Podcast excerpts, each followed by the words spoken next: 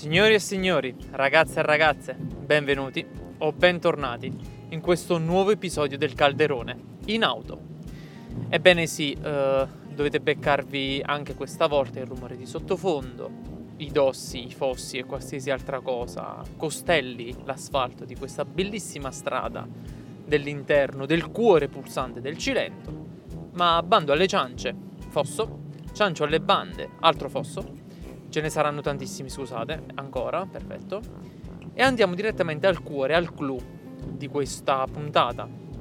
Oggi è il 19 gennaio.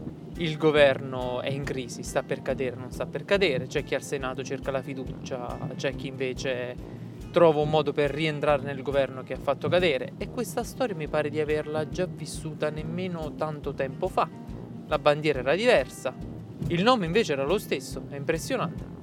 Ma andiamo leggermente più avanti. Dichiarazione di ieri, più o meno, e continuano anche stamattina, di Letizia Moratti, che se ne è uscita fresca fresca, geniale geniale, dicendo che, beh, perché i vaccini non li diamo in base al PIL della regione? Ecco, ora, io non vivo in Lombardia e non conosco la Moratti né eh, approfonditamente intendo la sua politica, le sue idee e tutto quanto il resto, ma mi baso su quello che è stato riportato da tutte quante le testate giornalistiche, su Twitter rimpazza, su Facebook viene rilanciato nemmeno fosse una pallina da ping pong durante un match tutto tutto cinese e quindi assorbo le notizie per quelle che sono, anche perché volendo portare dei podcast tra virgolette giornaliere, ma in realtà sono inframmezzati un giorno sì e uno no, purtroppo non è che posso fare troppo studio della questione, non posso andare ad approfondire perché ho una vita e un lavoro che giustamente assorbe buona parte della mia esistenza, come è giusto che sia. E quindi leggo questa frase, vado a fare un paio di ricerche, controllo su testate un po' meno di parte, non molto populiste, ok, effettivamente il concetto alla base è proprio quello che sembra. Ora, non voglio discutere sul concetto che a me fa ridere per non piangere in realtà, ma sull'idea che può venire a qualcuno che è con il culo seduto su una sedia che dà comunque potere in un momento storico come questo, nel ruolo che lei stessa ricopre, e eh, uscirsene con uh, un concetto di questo tipo, dare i vaccini in base al prodotto interno lordo della regione d'appartenenza. Ora, perché una cosa del genere? Si è combattuto e si è detto, si ci è strappati i capelli quando Pfizer o Pfizer come cavolo si chiama e BioNTech stavano preparando il vaccino, che non si doveva dare in mano il controllo di questo alle società private, comunque alle case farmaceutiche private, perché avrebbero potuto fare monopolio, cartello, tutto quello che volete, come giuste le preoccupazioni erano. E quindi si è lottato, l'Europa si è sperticata affinché questo non avvenisse, affinché ci fossero dei buoni attori all'interno di questa corsa al vaccino, affinché gli attori inseriti all'interno della compagine della produzione del vaccino per la lotta contro il Covid, SARS-CoV-19, fossero quantomeno aziende serie, ben strutturate e tutto quello che volete. Ora, un politico nostrano se ne esce con questa stronzata, perché non può essere da meno, non può essere definita come un colpo di testa. No, questa è una bella e buona stronzata. Perché tu stai vivendo un momento storico delicatissimo. Più di quanto tu possa venirmi a dire è durante la guerra, è durante questo, è durante quello. Perché la guerra è terribile. La guerra è qualcosa che noi millennials non abbiamo mai vissuto, come i nostri padri o i padri dei nostri padri possono intendere. Non abbiamo vissuto un conflitto bellico mondiale dove venivano a spararci in casa, ma siamo stati talmente tanto abituati e costantemente alla violenza, alle guerre che si susseguono un giorno sì e l'altro pure, nelle solite zone e non, in casa nostra attraverso il terrorismo e non, mediaticamente o meno che oramai la buona parte di noi è talmente tanto esautorata da questo che non riesce nemmeno più a percepire il male insito all'interno della parola guerra. Però ciò che noi non siamo mai stati in grado di assorbire e al quale nessuno ci aveva mai preparato era una vera e propria pandemia, un qualcosa che colpisse a livello mondiale in maniera invisibile, costante, lenta e decisa, tanto che nessuno può identificare un colpevole, indicarlo e schierare le armi contro, ma tutti quanti devono distanziarsi, stare a casa, cercare di rispettare le regole, cercando di non fare i fighi non rispettando le regole. E quindi ci si trova a vivere un periodo storico molto complicato, molto delicato, dove ogni giorno muoiono persone per un qualcosa che se si era preso per tempo, e non dico il SARS-CoV-19, no,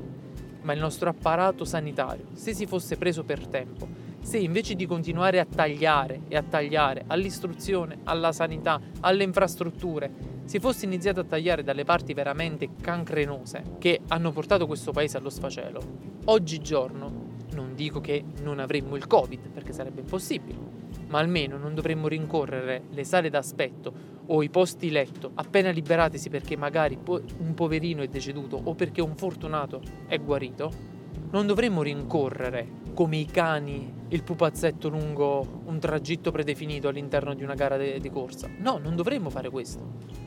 Ok, l'esempio mi è uscito di merda perché sto anche guidando, quindi non devo ammazzarmi, però ci siamo capiti. Non dovremmo andare appresso a questa cosa. Inseguire con lui che ci pungola da dietro, la soluzione davanti che diventa sempre più distante perché è costellata da cadaveri.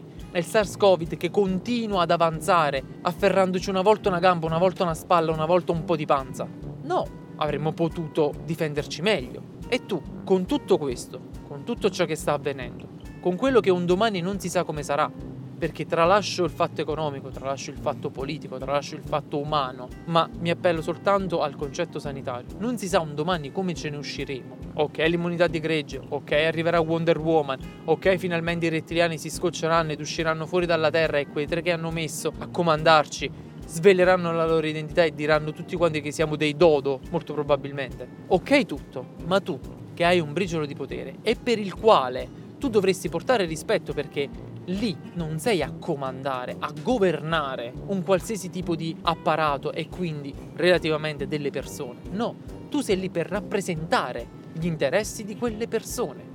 E rappresentare un interesse di qualcuno, di qualcosa, di un insieme di individui ti dovrebbe mettere una pressione addosso talmente tanto elevata per la quale tu, invece di aprire la bocca e sparare cagate come io nel mio piccolo, chiuso in questa macchina, con un microfono che mi pende dalle labbra, posso permettermi di fare perché sono una scorreggia nel vento tumultuoso del millennio che sta andando. Tu no, tu non te lo puoi permettere di fare. Tu non puoi cercare poi scusanti per dire no, non era come intendevo, avete capito male. La frase è quella, il concetto è, che è passato è quello. Non puoi arrivare all'età che hai con il curriculum che tieni e sparare se strozzate. Nessuno che ha un briciolo di potere dovrebbe mai permettersi di poter aprire bocca senza prima riflettere 5 o 6 volte, 7 se necessario. E questo è soltanto un piccolissimo esempio, questo è soltanto un piccolissimo caso, una stupidaggine nel nostro eterno panorama di stronzate giornaliere che avviene. E non voglio citare Trump o quello che è successo subito dopo Capitol Hill, con i nostri politici che prima si sono schierati pro Trump, poi contro, poi a metà, poi libertà di stampa, libertà di parola,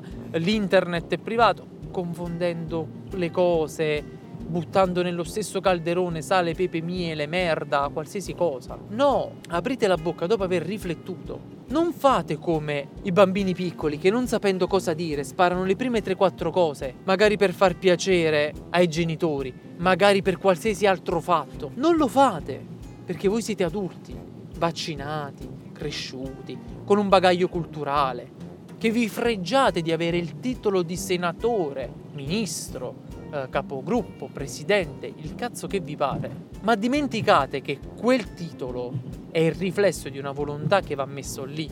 Non è per ereditarietà, non siete sangue verde che avete ereditato quel colore sulla cravatta, non siete sangue tricolore sbandierante e quindi potete dire cagate perché e chi mai mi rimuoverà? È monarchia assoluta. No, ringraziando il Dio se ancora perdura un po' di democrazia, è quella che è alla base dei motivi per cui voi siete lì. Perché sostanzialmente la Moratti, Salvini, Renzi, Caio Sempronio e Tizio, che me lo ero dimenticato all'inizio, rappresentano noi e sono il riflesso di ciò che siamo, o meglio, che dovremmo essere, che vorremmo essere. Dovrebbero essere l'espressione popolare. E il concetto deriva soltanto da una stupidaggine semplice, non potendo tutti i cittadini partecipare comunemente alla vita politica e in maniera costante, venivano scelti degli stronzi più capaci di altri a rappresentarli, quindi a manifestare i loro interessi, a fare quegli interessi, a trovare di comune accordo un calmieramento tra gli interessi dei vari e quelli della collettività, affinché non tutti ricevessero zero, non tutti potevano ricevere 10, ma più o meno si ci accontentava di far ricevere tutti tra il 4 e il 6. passatemi questa metafora un po' strana, questo, questo esempio un po', un po' zoppicante. Come io oggi, al secondo giorno che mi fa male un ginocchio dopo averne fatti 21 di chilometri e 5 la domenica dopo. Perfetto, sono un idiota. Ricordate questo, sono un idiota. Andando a chiudere per non portarla alla lunga, anche perché oramai il tempo che mi resta alla guida è veramente poco, e ripetere sempre le stesse cose quando ormai il concetto lo è bello che è espresso e spiegato sarebbe reiterare inutilmente, sarebbe sparare sulla croce rossa, perché davanti agli occhi di tutti, basta aprire Twitter, basta andare su Facebook scartando i buongiornissimi e vabbè, e le foto di Matteo e qualsiasi altra cosa che boh, sobbalzano da destra e sinistra, non l'ho mai capito come faccia questo tizio, ma va bene così. Ognuno di noi, in cuor suo, sa cosa è giusto e cosa è sbagliato e sa benissimo qual è l'obiettivo finale di una collettività. Ora, a meno che non siete dei pezzi di merda, lo sapete, lo sappiamo tutti. L'obiettivo finale di una comunità è il bene comune. Ora, sperando a Dio che nessuno mi tacci di comunismo o qualsiasi altra merdata, a me me ne frega sostanzialmente dell'uno o dell'altro concetto.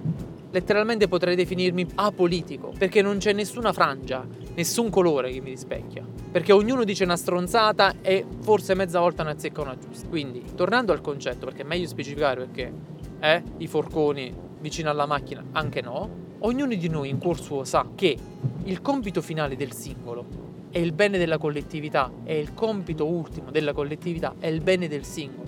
Quindi, per l'amore del Signore, prima di aprire bocca, pensate e una volta che avete parlato, una volta che la cagata è uscita e magari non era come voi la intendevate, accorrete, fate presto per spiegare e mettere nero su bianco quello che voi realmente intendevate.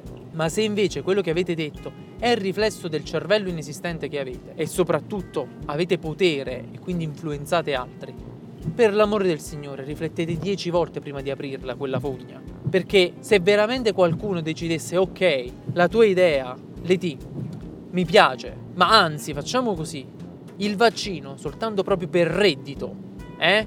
Superati i 100.000 euro di reddito, pa, doppia dose, sotto. E benvenuti agli Hunger Games. Grazie per avermi ascoltato, grazie per esservi fatti triturare le orecchie dal rumore dell'asfalto e della mia macchina sui dossi. Ci risentiamo nella prossima puntata.